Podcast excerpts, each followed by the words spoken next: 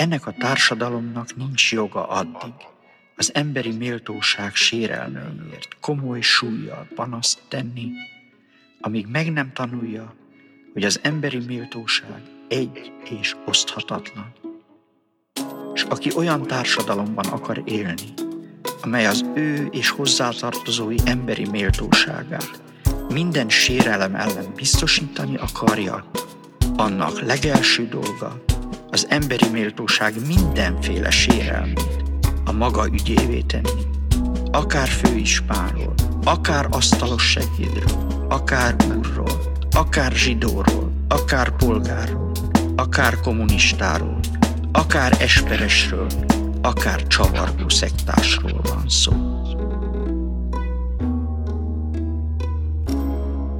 Kedves hallgatóink, ez a CEU Bibó István Szabad Egyetemének podcastja, amely a CEU Bibó István Szabad Egyeteme és a Magyar Tudományos Akadémia Történettudományi Bizottságának második világháború története albizottsága közösen szervezett az idei őszi fél évben egy online kurzust a második világháború történetéről, következményeiről és emlékezetéről. Ehhez kapcsolódóan készül most ez a beszélgetés is. Egy eseményt fogunk elsősorban ajánlani, illetve beszélünk arról, hogy az idei évben miért is aktuális téma egyáltalán aktuális téma-e a második világháború története, amely történetesen 75 évvel ezelőtt ért véget. A beszélgetésben Paksa Rudolf vagyok, aki kérdezni fogja két történész kollégáját, Stark Tamást, a második világháború története albizottság elnökét, valamint Kádár Zsuzsannát, ugyanezen albizottságnak a titkárát, mind a ketten történészeket, a téma avatott kutatóit. Szervusztok, örülök, hogy itt vagytok velünk. Köszönjük a meghívást. Én is köszönöm. Az első kérdésem az lenne, hogy ahogy a felvezetőben említettem is, idén 75 éve fejeződött be a második világháború, azonban mindhogyha mind a közéletben, mind a szakmai fórumokon erre relatív kevés figyelem vetült volna, vagy mondhatnánk azt is, hogy más évfordulók alkalmával jobban megszoktuk azt, hogy hírek szólnak az eseményekről, nagyobb konferenciák szerveződnek, én érzem ezt csak így, vagy ti is úgy érzitek, hogy az idei évben egy kicsit, mintha elsikkadt volna ez az évforduló? Hát én is úgy gondolom, hogy elsikkadt ez az évforduló. Hát ennek nyilvánvalóan oka azért a, a mostani járványhelyzet, és azért is tudom aláhúzni, mert például tudom, hogy Bécsben szerveztek egy nemzetközi konferenciát a második világháború befejezésének alkalmából. Ezt a konferenciát márciusban szervezték, akkor utána eltolták november végére, és most egy-két héttel ezelőtt kaptam egy levelet, hogy ma jövőre kerül megrendezésre. Valószínűleg számos olyan konferencia van, ami, ami eltolódik, meg persze a legalábbis emlékezetpolitikai szempontból hogy gyakrabban találkozunk eh, más típusú konferenciákkal, más típusú megemlékezésekkel, hát elsősorban a trianoni eh, békeszerződés évfordulójával kapcsolatos konferenciákkal, hát eh, minden hónapban több ilyen konferenciáról lehet olvasni, hallani. Nyilván hát ez is némiképpen háttérbe szorította a másik világháború emlékét és emlékezetét. Tehát azt mondjátok, hogy ez inkább egy magyar jelenség, vagy pedig azért a világban is ez látszik. Ha jól emlékszem, május 8-a, 9-e környékén arról azért érkezett hír, hogy Oroszország, illetve Belarus megtartja a győzelemnapi megemlékezést, máshol meg talán, mint hogy a kevésbé lett volna ez a fókuszban. Ezeket a híreket én is olvastam. Nyilvánvaló, hogy Oroszország számára és az Oroszországgal szoros szövetségben lévő Belarus számára, ugye a második világháború ugye különlegesen fontos, mert hogy az új orosz nemzeti identitásnak egy alapeleme, ugye korábban a szovjet identitásnak is alapeleme volt, de az orosz identitásnak is, ez nagyon fontos, nagyon fontos, hogy a második világháborúról folyamatosan beszéljenek, valóban nemzetközi konferenciákat szerveztek Oroszországban, nem tudom, hogy végül is kik tudtak elmenni, de az tény, hogy a háború emlékével ott léptenyomon találkozik az ember, Moszkvában sétálva, akár az Arbaton sétálva, egy óriási festményt lát Zsukov tábornoknak a, az arcképével, de a háborúval kapcsolatos fényképek nem csak Moszkvában, hanem más orosz városokban is léptenyomon ki vannak téve láthatóak. De viszont arról, arról nem hallottam, hogy máshol hasonló jellegű megemlékezések történtek volna. Ne felejtsük el, hogy ez még persze mindig a járvány időszaka volt, nyilván ennek is szerepe van mindebben. Köszönöm szépen.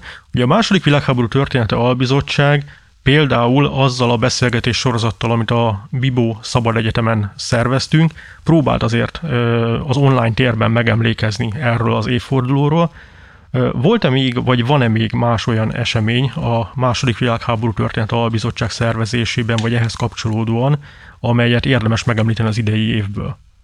Köszönöm a, ezt a kérdést, mert hát ugye meg kell említeni, hogy mi most már hát tavasz óta szervezünk egy konferenciát, amit, amit akkor még úgy gondoltuk, hogy ez, ez részben online konferencia lesz, részben pedig, pedig igazi konferencia, ahol, ahol személyes találkozásokra és igazán személyes vitákra kerülhet sor.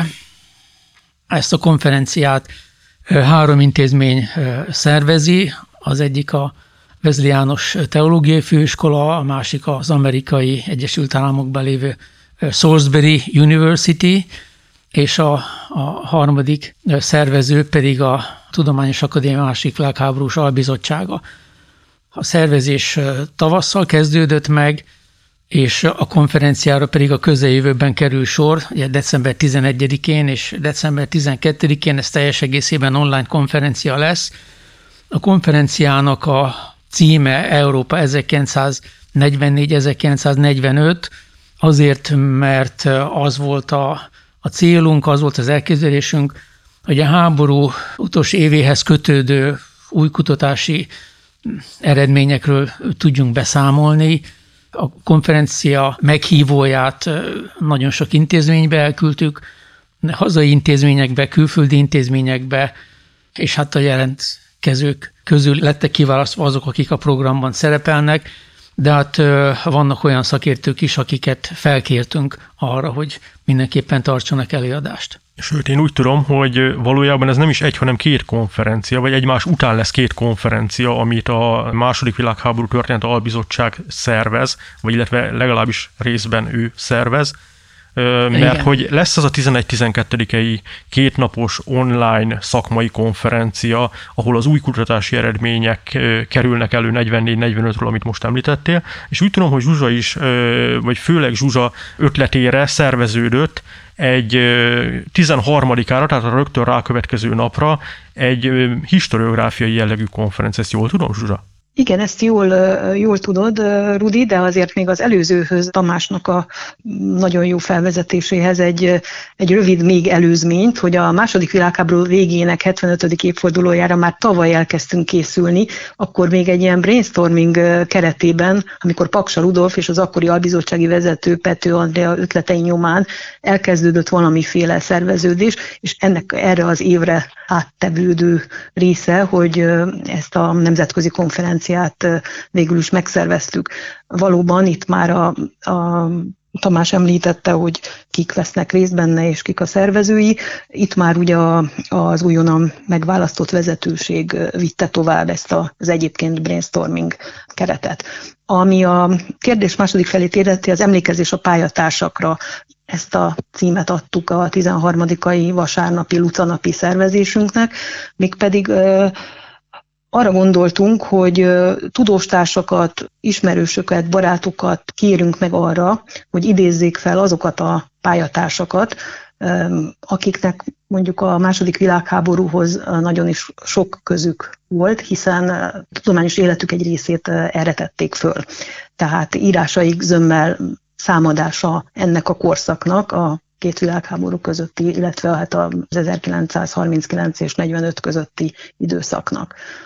Így aztán hát egyfajta ilyen generációs beosztásban a legidősebbtől, tehát a születési korban legidősebbtől Lackó Miklóstól egészen a legfiatalabbik, aki idén hunyt el, 1953-ban született, Kovács M. Máriáig tart az a sor, amivel megpróbálunk, hát ha nem is teljesség igényével, de megemlékezni ezekről a pályatársainkról.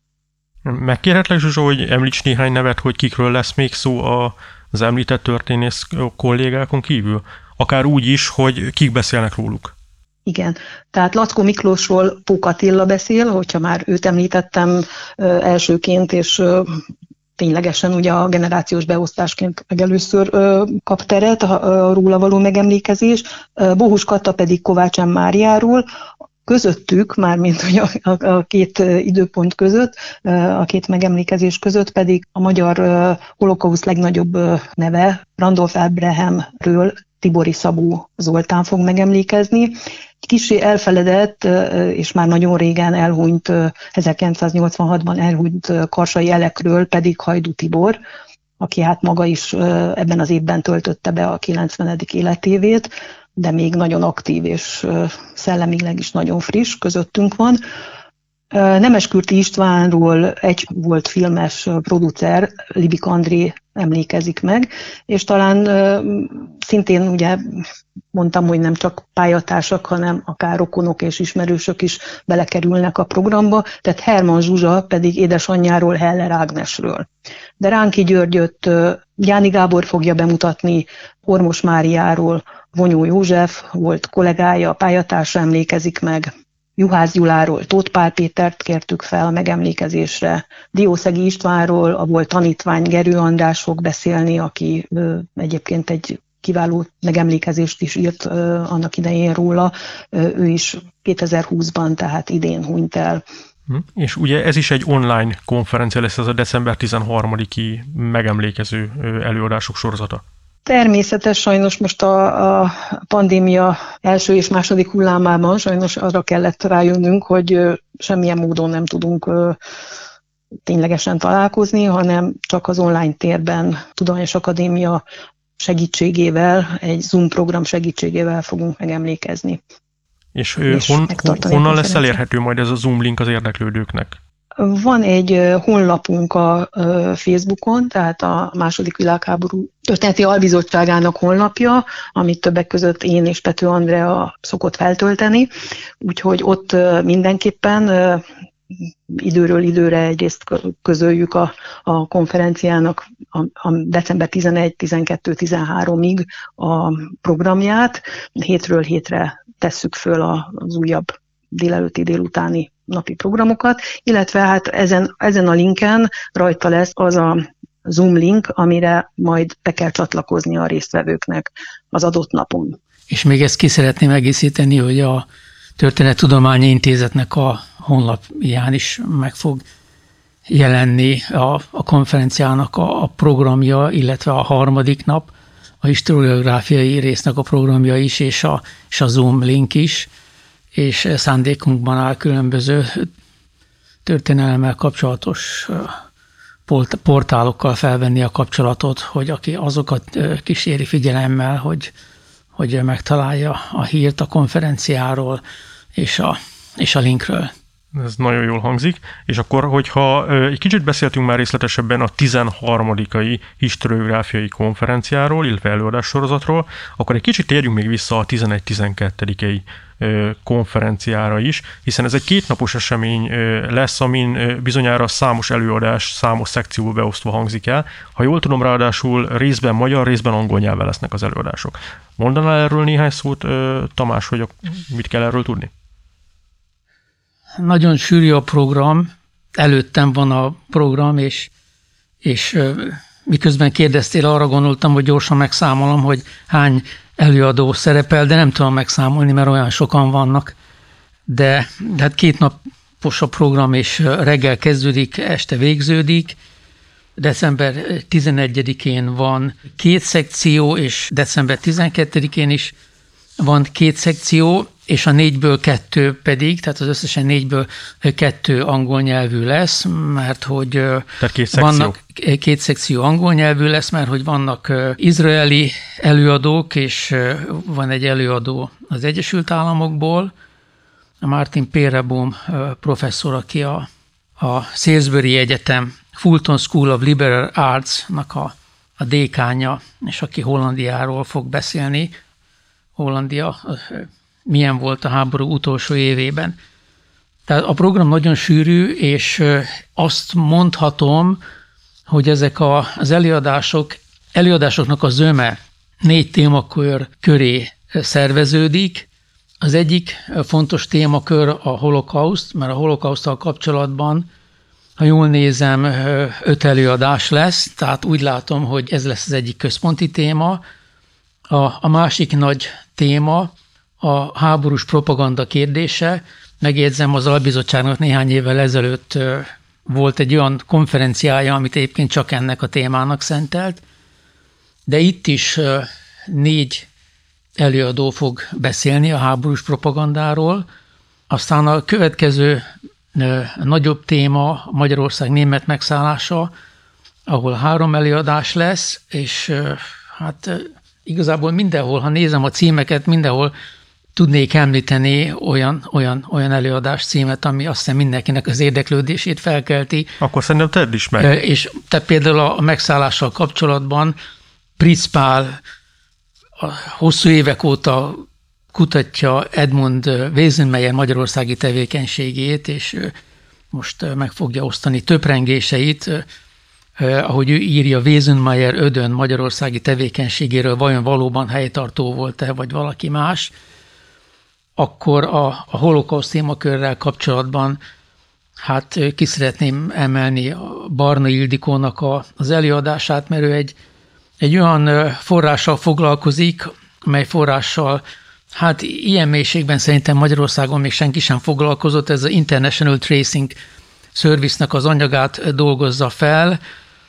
Az International Tracing Service gyakorlatilag a, a háború utáni hontalanok sorsával foglalkozik, de hát ebben a közel 20 millió emberrel kapcsolatos dokumentumot tartalmazó hatalmas forrásanyagban több tízezer magyar holokauszt túlélő, illetve magyar hontalannak a sorsa is megtalálható, és Barna Ildikó az, az Olaszországba került magyar zsidó hontalanok és menekülteknek a, a sorsát tárja fel, tehát őrülük szól ez az előadás, és hát az International Tracing Service dokumentumai alapján a propaganda szekciót nézve mindenképpen nagyon izgalmasnak ígérkezik Virányi Péternek az előadása, és az előadás, ahogy én az absztraktot ismerem, arról szól, hogy hogyan tudott a harmadik birodalom egy brand lenni. Miért lett egy brand a harmadik birodalom? Hát én még egy ilyen, ezt a, a, a, a, a brand szónak a használatát a harmadik birodalommal kapcsolatban még nem, nem hallottam, nagyon izgalmas lesz, hogy, hogy miről is van itt szó.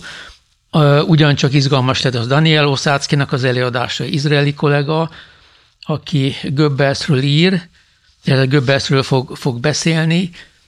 A negyedik téma, tehát a megszállás, a holokauszt és a propagandán kívül pedig a szovjet fogság lesz. Itt Bognár Zalán fog beszélni új kutatásáról arról, hogy a, a magyar foglyoknak körülbelül hány százalékát engedték el már 1945-ben, és kiket engedtek el, és miért, illetve Márkus Beáta fog beszélni a magyar származású németeknek az elhurcolásáról. Most az ő ebben a témakörben persze már, már több tudományos munka született, ami miatt ez nagyon különösen érdekesnek ígérkezik, az az, hogy ő, hogy ő nem csak azt fogja elmondani várhatóan, hogy, hogy milyen központi szovjet utasítás volt a németeknek az elhurcolásával kapcsolatban, hanem ő ki fogja emelni, hogy a helyi magyar hatóságoknak milyen szerepe volt a, a, azoknak a listáknak az összeállításában, amelyek egy-egy településen élő németeknek a neveit tartalmazzák, illetve ezeknek a listák összeállításában volt-e szerepe egyéni erőszaknak, bosszúállásnak,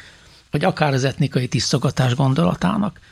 Tehát ezek a nagy témák, de még megemlítem, hogy, hogy ezeken a nagy témán kívül még egy számos izgalmas előadás lesz, amelyek, amelyek nem illeszkednek ehhez a nagy témához, és akkor itt megemlítem például Egri Gábornak a, a transzilvanizmus eszméjének a, a történetét, hogyan alakult ez a második világháború előtt, mi lett ezzel a második világháború után, és hát még sorolhatnám az izgalmas előadásokat.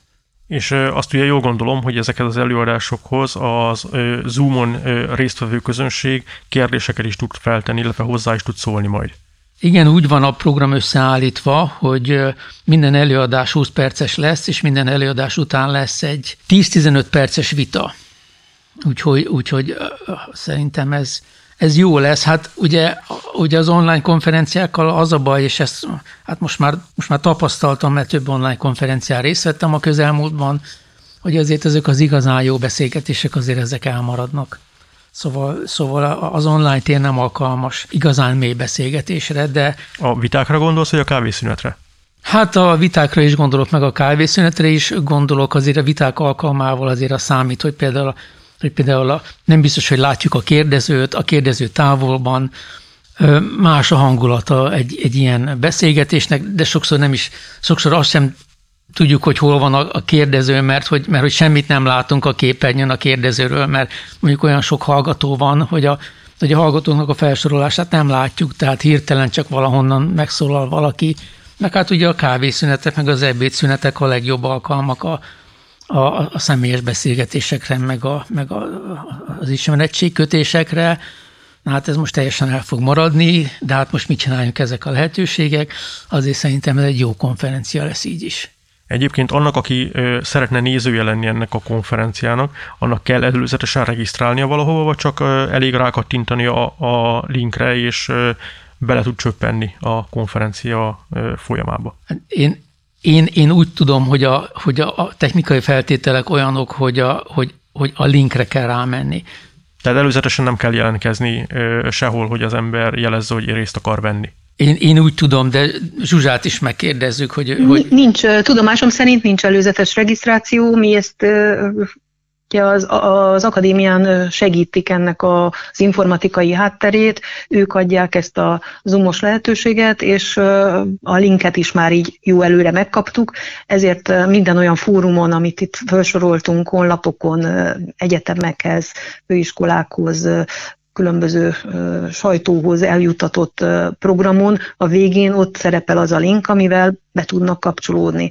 Ez bárki meg tudja tenni, akinek le van töltve ez a, ez a platform, az Zoom. És uh, hadd kérdezem meg, hogy a 13. Uh, historiográfiai megemlékező előadások esetében is ugyanez a helyzet? Tehát ott is hozzá tudnak szólni, kérdezni tudnak a közönség részéről? Hát egy kicsit más annyiban, hogy uh, ugye itt, uh, itt azért uh, pont a jellege miatt, hogy pályatársakról való megemlékezés. Tehát itt arra, arra gondoltunk, hogy kérdések, hozzászólások lehetségesek, de nem minden előadás után, hanem van egy délelőtti időszak, 10-től 13.30-ig tart a délelőtt, és ott a legvégén 13 óra és 13.30 között, tehát egy fél órás intervallumban hagyunk helyet a közönségnek, és ott föltehetik a, a elhangzott előadásokhoz a kérdéseket, és ugyanúgy a délutáni végén is 17-10-kor fejezzük majd be, és az előtt van egy 30 perces lehetőség a hozzászólásokra. Ugye legalább olyan sűrű a 13 is, mint amit itt Tamás említett a két napra, 16 megemlékezés, tehát délelőtre, délutánra ez, ez elég igénybe fogja venni a hallgatóság és nézőközönségnek is a, a figyelmét, és remélhetőleg le tudjuk majd kötni eléggé. És hogyha valaki esetleg lemaradna valamelyik előadásról, ezek rögzítve lesznek, és később visszanézhetők? Igen, ezt mi így tervezzük. Van erre lehetőség a Zoomon belül, illetve most éppen nem olyan régen egy a Vezli János lelkészkedő főiskolán, ahol én ilyen tudományos munkatárs is vagyok, több online rendezvényt szerveztünk, és a legutóbbi ilyen paletta előadásunk, ami délelőtt és délután is volt három-három órát, úgy oldódott meg, és akkor itt az én 17 éves fiamat is segítségül hívtam, hogy egy úgynevezett képernyőrögzítő rendszerrel tökéletesre tudtuk hangolni azt, hogy, hogy mindent lehetett látni és hallani jó minőségben, és utána föl tudtuk ezt tenni a későbbiekben a, a Vezli honlapjára is, illetve hát így YouTube-ról bárki elő elérheti az online térben. Hmm, és, ez akkor, és ez akkor nem csak a 13 hanem a 11-12 konferenciára is így lesz. Mind a három napra így tervezzük. A konferencián egyébként ti is előadtok, vagy szervezők lesztek? Hát én én, én, én nekem, engem az, az a megtiszteltetésért, hogy én mind a két konferencián előadok, hát a nagy nemzetközi konferencián, ott a, a holokausztal kapcsolatban fogok tartani egy kis előadást a mostani közvetlen kutatási területemről, ami az 1941-es első magyarországi deportálásnak a története, és az előadásomnak a címe az, hogy, hogy viták a, erről az 1941-es deportálásról, tehát mostani viták a, a deportálásról. Egyrészt ezeket hát meg szeretném eleveníteni, és össze szeretném ezeket foglalni, és, és hát el szeretném mondani, hogy, hogy én ezt hogyan látom, illetve, illetve hogy, a, hogy az én kutatásaim alapján, hogy mit lehet azokkal a kérdésekkel kapcsolatban mondani, amelyek itt a, a vitákon felmerülnek. Tehát ez, ez lenne az én részem. A... Segítsünk egy kicsit a közönségnek, hogy ez az 1941-es ö, eseményekről Igen. beszélünk, tehát nem a 44-es ö, tavaszi vagy őszi ö, deportálásokról, hanem arról, amikor ö, körösmezőre ö, deportálták az úgynevezett hontalannak minősített, vagy állampolgársággal nem rendelkező zsidókat. Ez az az esemény, ami az utóbbi években elhíresült idegenrendészeti akcióként, és miközben ezt így mondtam, idézőjelet is mutattam a kezemmel, ami nyilván nem látszik a rádióban, de tehát, hogy erről az eseményről fogsz itt előadást tartani, amiről igen. könyvet is írsz. Igen, igen, igen. Hát ez egy nagyon izgalmas téma, és hát most azt hiszem nem erről kell beszélnem, de sokat tudnék erről beszélni. De én azért megkérnélek Font, rá, hogy egy néhány lenne. percben beszélj róla, hiszen egy készülő könyvről van szó, ami Igen. alapján beszélni fogsz. Igen. Hát készülőkönyvről a, a legnehezebb beszélni két-három mondatban, de de, de hát amit, amit mégis talán nagyon fontosnak tartok elmondani, hogy, hogy itt a 41-es, 41-es deportálásokkal kapcsolatban azért, azért alapvetően hát két téveszme van, két legenda van. De az egyik az, hogy itt, hogy itt hát az úgymond idegeneket vitték el, tehát azokat a, a zsidókat, akik nem voltak magyar állampolgárok, tehát itt az állampolgársággal nem rendelkezőket vitték el, innen is ered az a idézőjelbe teendő kifejezés, hogy itt egy idegenrendészeti akcióról volt szó, tehát az az egyik legenda. A másik legenda pedig az, hogy, hogy akkor, amikor a, a magyar kormány tudatára ébredt annak, hogy a deportáltakat a német különleges csapatok kivégzik, tehát deportáltak tömeggyilkosságok áldozatával válnak, akkor akkor a magyar kormány mindjárt leállította a, a deportálásokat, mert hát, mert hát nem szerette volna ezt, nem, nem, nem ez volt a deportálásnak a célja.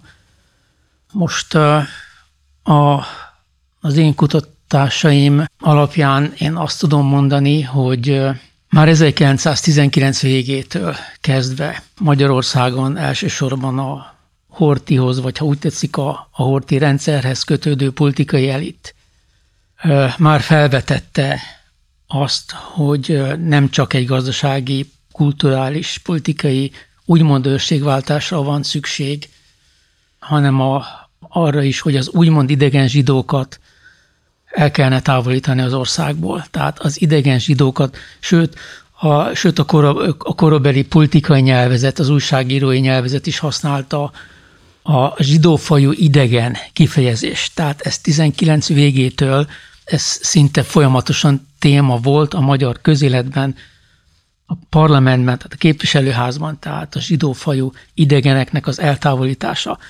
Na most a nagy kérdés persze az, hogy kik azok a, ezek a zsidófajú idegenek. És most nagyon-nagyon leegyszerűsítve ezt a kérdést, ami egyébként egy nagyon komplikált kérdés, de nagyon leegyszerűsítve, az érvényben lévő magyar állampolgársági törvény az olyan volt, hogy, hogy a, hogy a belügyminisztérium, tulajdonképpen a belügyminisztériumtól függött az, hogy kit tekint magyar állampolgárnak. Tehát olyan, hogy állampolgárság nélküli magyar zsidó, ez így tulajdonképpen nem létezett. Ugye formálisan az volt, tehát hivatalosan az a magyar ember volt magyar állampolgár, akinek a belügyminisztériumtól egy dokumentuma volt arra vonatkozóan, hogy, magyar, hogy ő magyar állampolgár. Most a magyar állampolgárnak a 99%-a nem rendelkezett ilyen dokumentummal, mert ugye a normális élethez nem kellett ilyen dokumentum. Aki nem rendelkezett ilyen dokumentummal, arra, arra nyugodtan rá lehetett fogni, hogy, hogy hát ő nem tudja bizonyítani, hogy magyar állampolgár. Viszont azok a zsidók, akik megpróbáltak ilyen dokumentumot szerezni, azok nagyon sok esetben nem tudtak ilyet szerezni, mert a belügyminisztériumban olyan belső rendelkezések voltak, és maga az állampolgársági törvény is olyan volt, hogy, hogy, hogy a magyar zsidók állampolgárságot megerősítő kérvényét tulajdonképpen könnyedén vissza lehetett utasítani. Tehát kis túlzással a Magyar Belügyminisztérium annyi úgymond idegen, úgymond állampolgársági, állampolgárság nélküli zsidót tudott kreálni, amennyit akart. Tehát e, e, ezt, ezt azért mondom, mert hogy tehát itt távolról sem úgymond idegen rendészetről volt szó, hanem arról volt szó, hogy a 1919 végi, 1920 elejé elképzelés, hogy az úgymond idegen, zsidófajú idegeneket el kell távolítani az országból. Tehát 41-ben ennek a tervnek a megvalósítására került szor, részleges megvalósításra, is valóban leállították a deportálásokat 1941. augusztus 9-én, de nem azért állították le, mert hogy megérkeztek a hírek a tömeggyilkosságokról, mert hogy a tömeggyilkosságok azok, azok augusztus végén voltak, ugye a legnagyobb kamény, ez Podolszkban augusztus 27, 28, 29-én. Már korábban leállították a deportálásokat, és azért állították le, ezt most már konkrétan lehet tudni, hogy itt német kérés volt. Tehát a németek nem akarták, hogy a, hogy a front hátterében több ezer magyar zsidó legyen, akikkel senki nem, nem törődik, mert hogy a deportálás annyiból állt, hogy a zsidókat a Nyeszteren túlra vitték, és ott magukra hagyták. És egyébként a, a Romániával ugyanezt történt, aki Beszarábiából, Bukovinából tízezer számra űzték el a zsidókat a Nyeszteren túlra, és ugyancsak augusztus elején a román kormány is kapott erőteljes kér, kérést a német haderő parancsnokától, hogy nekik is le kellett állítani a zsidóknak a kiűzését, aztán majd szeptembertől folytatják, de augusztus elején nekik is le kellett állítani. Tehát itt erről volt szó. A magyar kormány kicsit nem azért szállította ki a zsidókat, hogy, hogy őket a németek legyilkolják, ez, ez kétségtelen, de a felelősség ott van, hogy amikor már kiderült, hogy a deportáltakat meggyilkolják, akkor nem engedték vissza azokat, akik a tömeggyilkosság színhelyét el tudták kerülni, és akik visszajöttek volna Magyarországra mert hogy a határ gyakorlatilag le volt zárva. És ezt az érdekességet is vizsgált, hogy ugyanakkor nagyjából Románia is deportálja az ott élő zsidó állampolgárait, akiktől megtagadja az állampolgárságot? Hát ez megdöbbentő a párhuzamosság. Egyébként 1919-től kezdve megdöbbentő, hogy, a, hogy az úgynevezett zsidó kérdést hogyan kezelik Romániában és Magyarországon, és megdöbbentő a párhuzamosság, legalábbis sok szempontból a, a 41-es nyári eseményeket nézve, ott ugye a Bukovini és Beszarábi zsidóságot ö, semmisítik meg, illetve űzik el, mert hogy elsősorban őket tekintették idegennek, a román politika mindig is különbséget tett a regáti és az úgynevezett új területeken élő zsidóság között. Hát az új területek, az, az volt Erdély is egyébként, de hát itt Bukovina és Beszarábia, most 41-ben ebből az utóbbi két területről van szó. Tehát megdöbbentő, hogy a, hogy a, a döntések szinte ugyanaznap születtek, tehát itt Magyarországon nem tudjuk pontosan, július elején született meg a döntés a deportálásról, de Romániában július 3-án, illetve július 9-én születik meg a döntés. Tehát eh, én is megdöbbenek, hogy mennyire párhuzamosan mentek ezek az események és Magyarországon helyileg pedig az észak-erdélyi és kárpátaljai zsidóság volt a célkeresztben, vagy ennél tágabb volt? Nem, nem, nem, nem, nem, hanem, hanem ö, ö, egyrészt a, a külföldéket ellenőrző országos központi hatóságnak ö, volt egy listája ö, az állampolgárság nélküli zsidókról, ez a lista főleg a budapesti zsidóságra vonatkozott, és aztán a keoknak voltak kihelyezett hivatalai, ott is gyűjtöttek listákat, ezen túlmenően pedig folyamatosan razziákat szerveztek, Budapesten is és vidéken is, de kétségtelen, hogy azért a célkeresztben elsősorban a kárpátaljai zsidóság volt, és a, és a deportált mintegy 20 ezer magyar zsidónak a közel fele, talán több is, mint a fele Kárpátaljáról való volt. És az ezzel kapcsolatos kötet megjelenésére jövőre számíthatunk, ugye 80. évforduló közelében? Hát én nagyon szeretném, én nagyon-nagyon-nagyon szeretném, én, én úgy gondolom, hogy már azért a végénél járok. ennek a munkának. Hát igen, igen, jó lenne. Hát kíváncsian várjuk ezt a kötetet, és azt mondtad, hogy két előadást is fogsz tartani, tehát mind a két konferencián ö, tartasz Igen. előadást. Ez akkor a 11-12. konferencián Igen. lesz, és a 13. megemlékező előadások sorában pedig kiről beszélsz? Én Várdi Béláról szeretnék beszélni, aki ö, kevés, kevésé ismerős Magyarországon, mert hogy Amerikában élt, 2018-ban halt meg, és a Duquesne, a Pittsburghi Duquesne Egyetemnek volt professzora, illetve az ottani történeti intézetnek is volt a, az igazgatója, és hát elsősorban ő, az ő munkásságát úgy ismerjük, hogy ő a magyar emigráció történetével foglalkozott, csak hogy én, ez egy nagy szerencse, hogy én, hogy én megismerkedtem vele Hát az életének az utolsó tíz évében találkoztam vele jó néhányszor, Magyarországon és az Egyesült Államokban is, már pedig azért, mert az élete utolsó éveiben ő a szovjet fogságba került magyaroknak a történetével foglalkozott, és két könyvet is írt ebben a témakörben, egyet magyarul, egyet pedig angolul.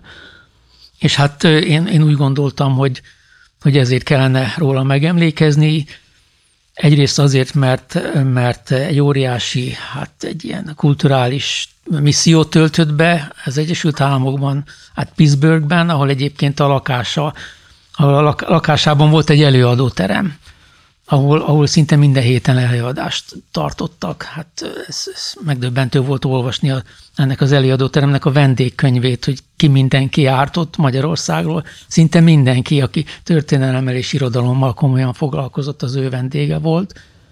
Tehát egyrészt ezért szeretnék róla beszélni, másrészt pedig azért, hogy, hogy elmondjam, hogy a másik világháborúval kapcsolatban, hogy, hogy milyen kutatásokat végzett, mert ezért is kevéssé ismert. Adjuk át egy kicsit a szót Zsuzsának is, hogy ő neki az idei évben volt-e valami olyan kutatása, előadása, ami kimondottan a második világháború témájához, ennek az évfordulójához kapcsolódott, akár szervezőként, akár előadóként vagy szerzőként?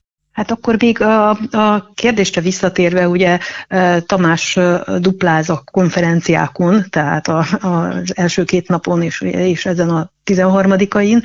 Én itt csak, vagy nem csak, de szervezőként és moderátorként veszek részt a 13-ain, megosztva a Virányi Péterrel ezt a nemes feladatot. Ami a szakmai rendezvényeket, vagy a kutatásokat illeti, én csináltam azért egy ilyen nagyon rövid számvetést, mert, és akkor majd rá, rátérek saját magamra is ennek kapcsán, mert én azt gondolom, hogy ez a decemberi konferencia talán ennek az évnek, legalábbis Magyarországon az utolsó ilyen nagyobb nemzetközi sített szakmai rendezvénye lesz ebben a témában. De 2020. januárjában a Vezli indította el a sort avval, hogy rendezett egy szintén online módon rendezett konferenciát. 75 éve szabadult fel Auschwitz a Shoah utóéletéről, aztán utána a Pesti gettóról, szintén ugye a 75 éves évforduló kapcsán. Ezzel párhuzamosan került sor a nagy gettó a zsidó negyedben, 75 éve szabadult fel a Pesti gettó, a Goldmark teremben szerveztek egy kerületi konferenciát, ezen én is részt vettem, és akkor itt kapcsolódnék, hogy annak idején 2015-ben kaptam egy megbízást a Magyarországos Levéltártól, az embermentők is mentettek a holokauszt idején, ebben a kutatási projektbe vettem részt, és ez a, hát most már akkor 15 évre visszamenő tevékenység hozta azt a lehetőséget, hogy meghívást kaptam erre a nagy gettó zsidó, zsidó negyedben konferenciára, ahol a sztélóházakkal foglalkoztam, készítettem a mm, Stéló Alapítvány munkatársaként is egy olyan olyan felületet, ahol gyakorlatilag Budapestre egy ilyen tour séta keretében rávetítettem a téló mentőházakat, a 44-es, 44-45-ös mentőházakat, és ezeknek a történetét, maguknak a házaknak is a történetét próbáltam levéltári és egyéb források alapján felkutatni, és ebből egy hát olvasható adatbázist létrehozni. Ennek a bemutatása történt a Goldmark teremben ezen a februári konferencián. Ez egy online adatbázis? Igen, ez egy online adatbázis, ezt a Télo Gábor ifjúsági alapítványnak a honlapján lehet egyelőre csak elérni.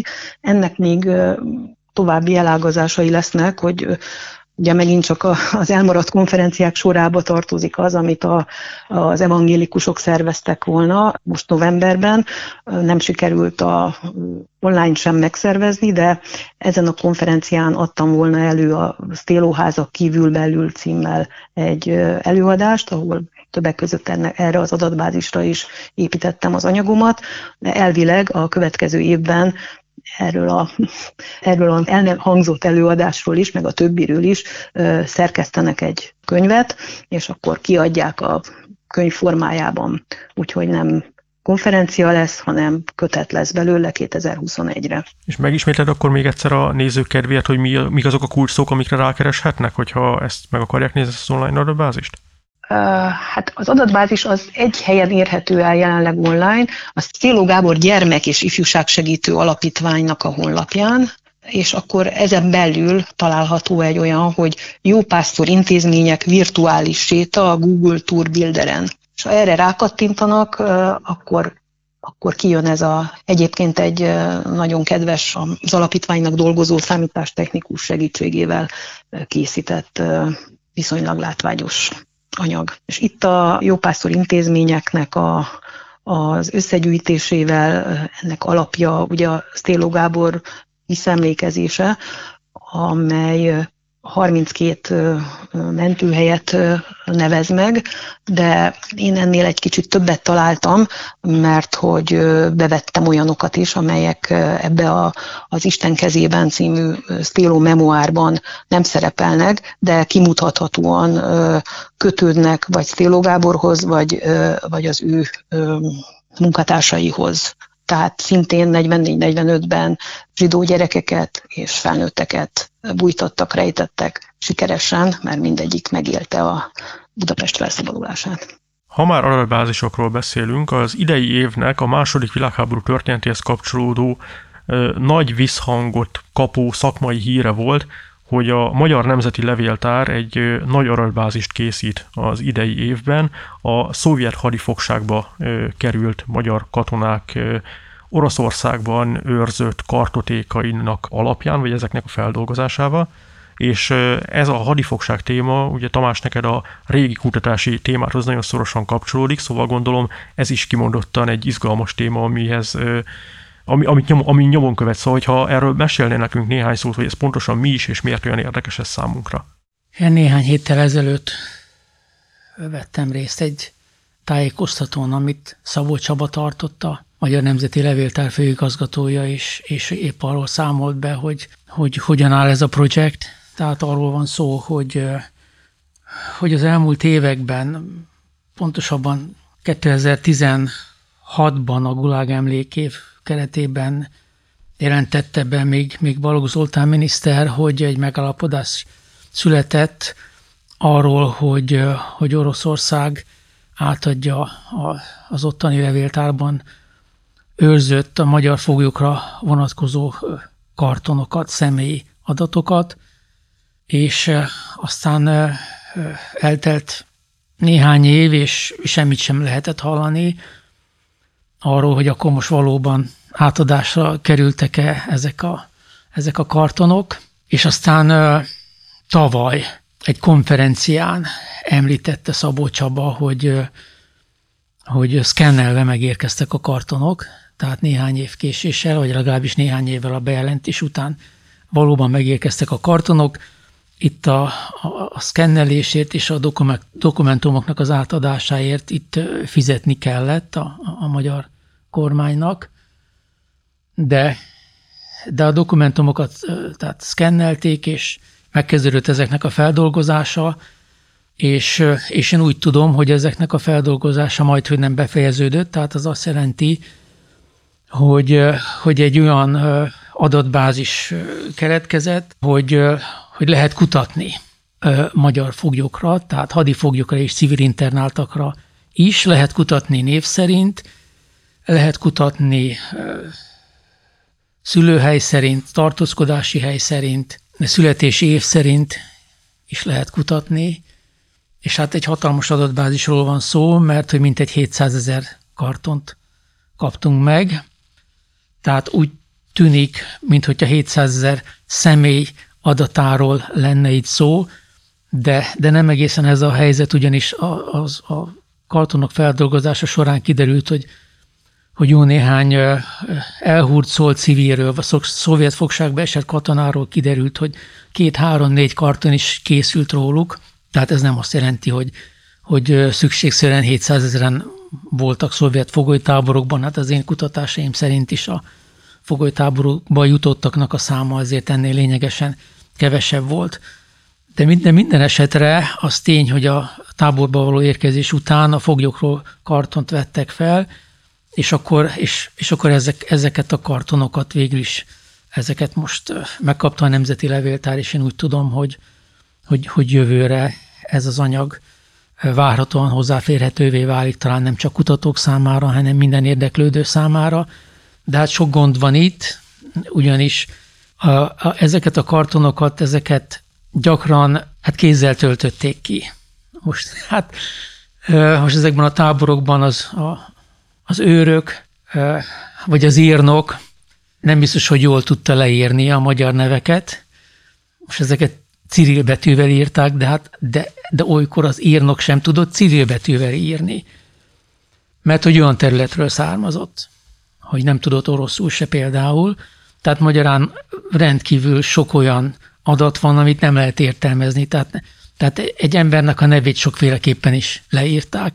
És, van, és vannak olyan esetek, amikor sok, so, sokszor van olyan dokumentum, olyan karton, hogy nem tudjuk, hogy végül is ki van rajta és, és, a, és a részadatokat se tudjuk pontosan, mert hogy, mert hogy ez nem derül ki.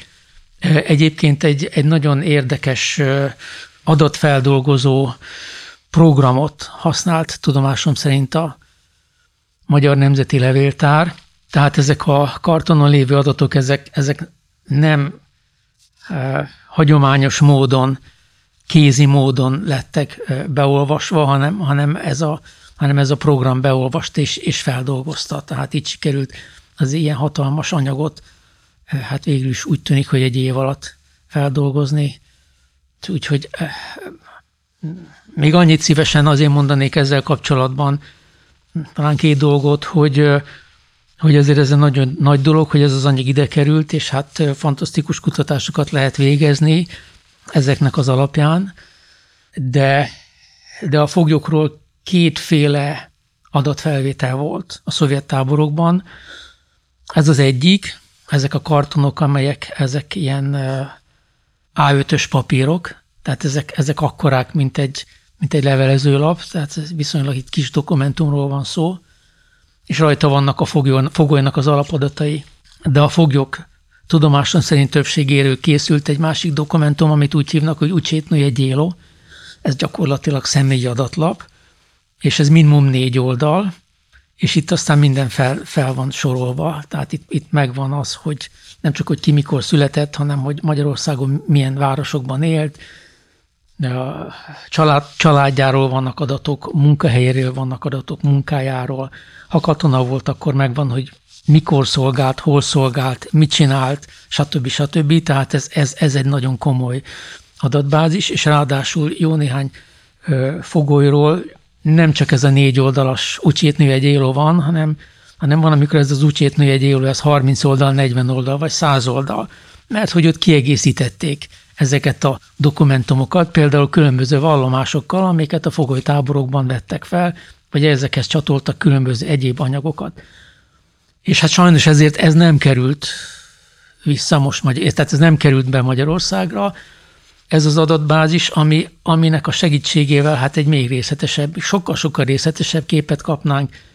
Egyrészt a foglyokról, foglyok hátteréről, meg, meg arról is, hogy, hogy aztán a fogságban mi történt velük, mert hogy, mert hogy ott az is egyértelműen rögzítve volt, hogy akkor ki mikor melyik táborba került, meg hogy mi lett a sorsa, elítélték el, vagy nem, ha elítélték, akkor miért ítélték el, Úgyhogy, úgyhogy van még egy ilyen adatbázis is, ez, ez nem került be. Én, én a 90-es évek elején alkalmam volt a, abban a szovjet levéltárban hát járni, kutatni nem is, de járni, ahol ezt a hatalmas anyagot tárolják, tárolták, és tudomásom szerint most is ott van, hát itt nagy hangárokat kell elképzelni, és a, és ez is több millió fogolynak van ott a személyes anyaga, illetve a személyi anyaga.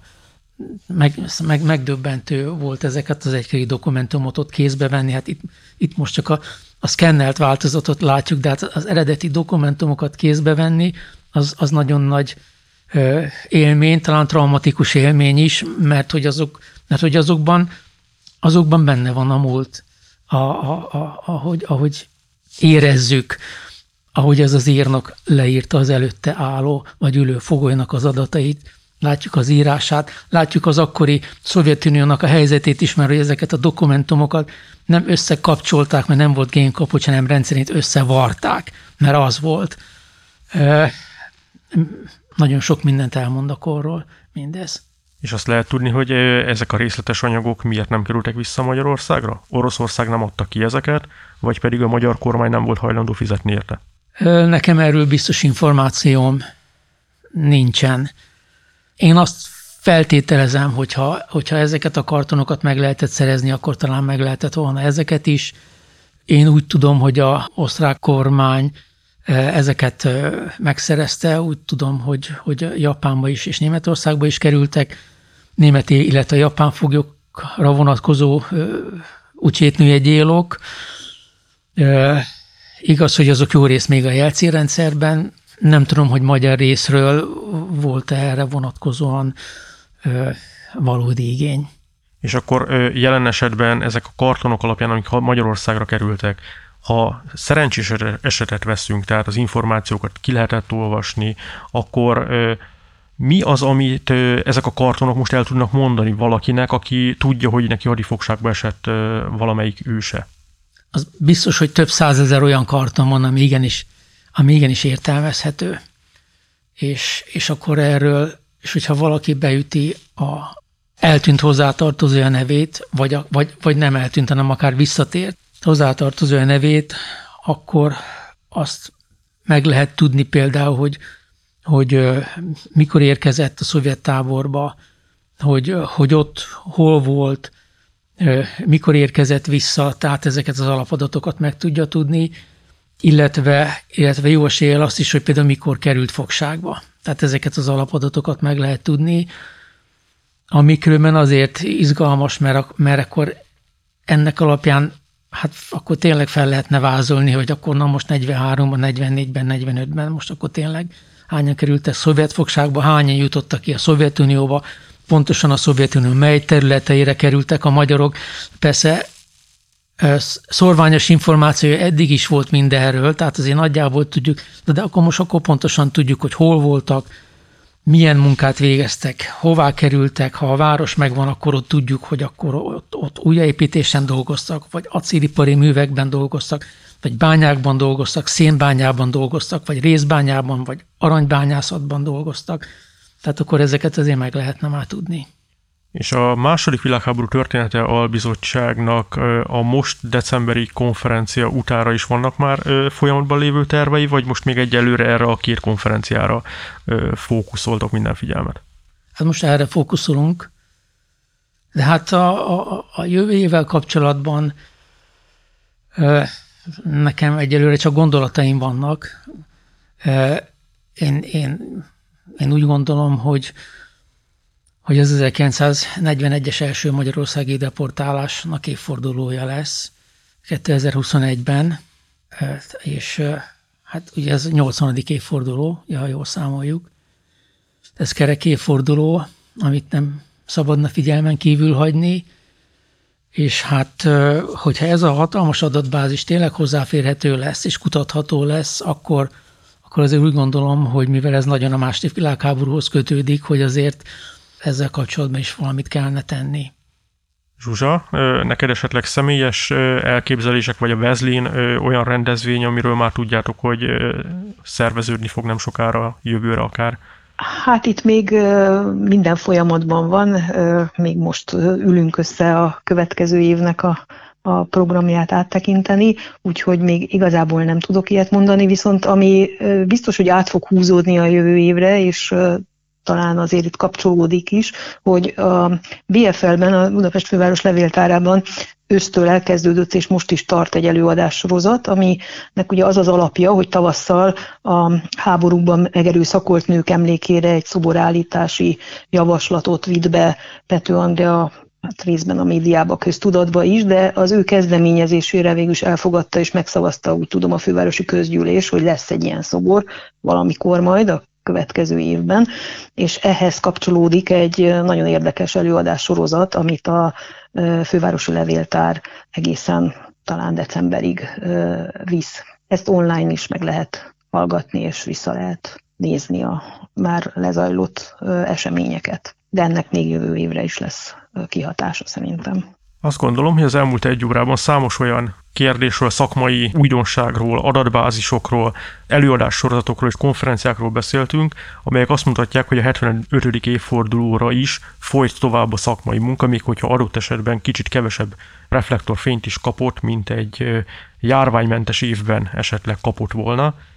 De ami a legfontosabb számunkra az az, hogy december 11-12-én egy kétnapos nemzetközi konferencia, 13-án pedig egy magyar történészekre, a második világháború történetét egy korábban kutató magyar történészekre megemlékező előadás sorozat lesz online eseményként szervezve a második világháború története albizottság szervezésében, és ezekhez a linket, amin keresztül online részt lehet ezen venni, a második világháború története albizottság Facebook oldalán, vagy a Történettudományi Intézet honlapján, illetve más történelemmel foglalkozó fórumokon is elérhetik majd a nézők.